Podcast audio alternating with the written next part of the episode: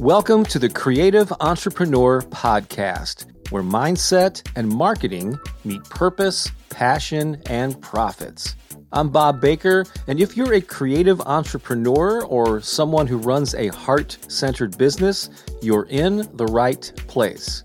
To get a free collection of sample chapters from my books and audiobooks, just pay a quick visit to PromoteYourCreativity.com. That's PromoteYourCreativity.com. Now, enjoy the episode. So today I want to talk to you about something called your perfect path. Now, what do I mean by that? Well, over the years, whether I was creating YouTube videos that featured guided meditations, morning affirmations, or whether I was publishing books on music marketing, or doing workshops for creative people, helping them build careers and build a following. Quite often, very often over the years, people would ask, what is the one thing I should be doing? What is the perfect way to pursue this thing so that I don't screw up and I get it right the first time? So they just wanted to know how they should be doing things. And just on my YouTube channel alone, like for years now, as you may know, I've been publishing these affirmation recordings that are wildly popular. So I get a lot of comments being left. And many times people will ask, how should I be doing these? Or if I skip a day, do I have to start all over? Or can I do them while I'm sitting, while I'm driving? They're always asking all these questions about the perfect way. And my response is always, there is no one perfect way. This is good news or bad news, depending on how you want to look at it. I see it as good news myself. You take hundreds of different people or 100 different people who have succeeded in whatever goal they had. Maybe it's to publish a book, to build a music career, or to just establish maybe a meditation practice or a healthy lifestyle. You take these people who have succeeded. They've done it in many different ways based on their personalities, based on their interests, based on their life experiences and who they are. So there is no one way. You have to find your way. But that still begs the question that maybe I haven't answered over the years. Well, how do I even know where to begin? And so this is what I suggest, a little clarification on this, finding your perfect path. I do think that there is a lot of merit. Yeah, and actually you should go out and seek out to learn about ways that other people have done it. So that's either from the people themselves who have succeeded in an area that you are aspiring to, through books, through workshops, podcasts, YouTube videos. There's just so much stuff available at our fingertips. You will have no problem finding out the many different options that you have to pursue the thing that you want to do. And so certainly immerse yourself in that. But don't do it from a standpoint of looking for the one perfect way to do it based on what somebody else has done. Think of it instead as maybe you're going into an all-you-can-eat buffet and you've got all these different options set out in front of you, and you want to be aware of all of the options, or many of the options, I should say, and then it's up to you to pick and choose which one you're going to focus on.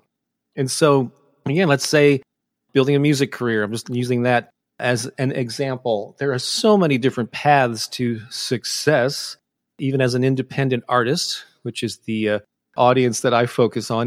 And so there's no one way, there's no one website, there's no one technique. So what you should do is just expose yourself to the many ways that artists have succeeded.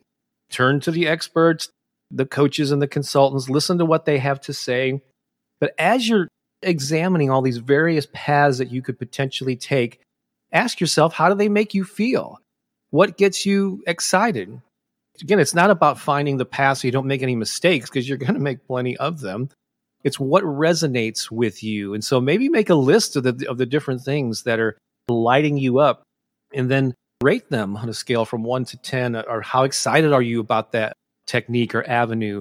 What do you think you could be consistent doing that on a regular basis? Because it really does come down to developing a new habit, a new behavior that you incorporate into your lives on a regular basis.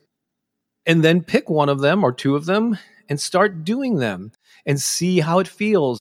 See what kind of results you get. You're not going to get immediate results. So don't have that, I want a quick fix mentality, but you'll know as you start to pursue a particular path, whether it's resonating with you.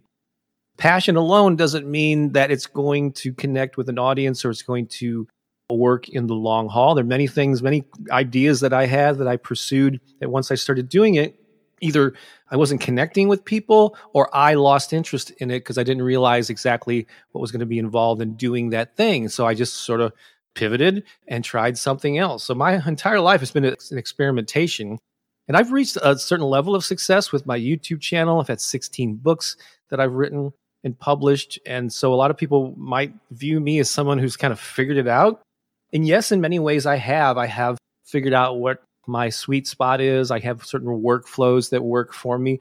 But at the same time, I'm also in a constant state of experimentation. And I never know when I put out a new video or a new song, a new book, how it's going to resonate with people. I can't predict exactly at all, really, quite often, how successful it's going to be until I get it out of the world and see what happens. So you have to approach these things with a sense of play, with a sense of experimentation, and get rid of this notion of having to find the one ideal path where you're not going to fail, where it's going to work out perfectly the first time, because that may not exist. I mean, you might luck out and get to a point where, just right out of the gate, something works.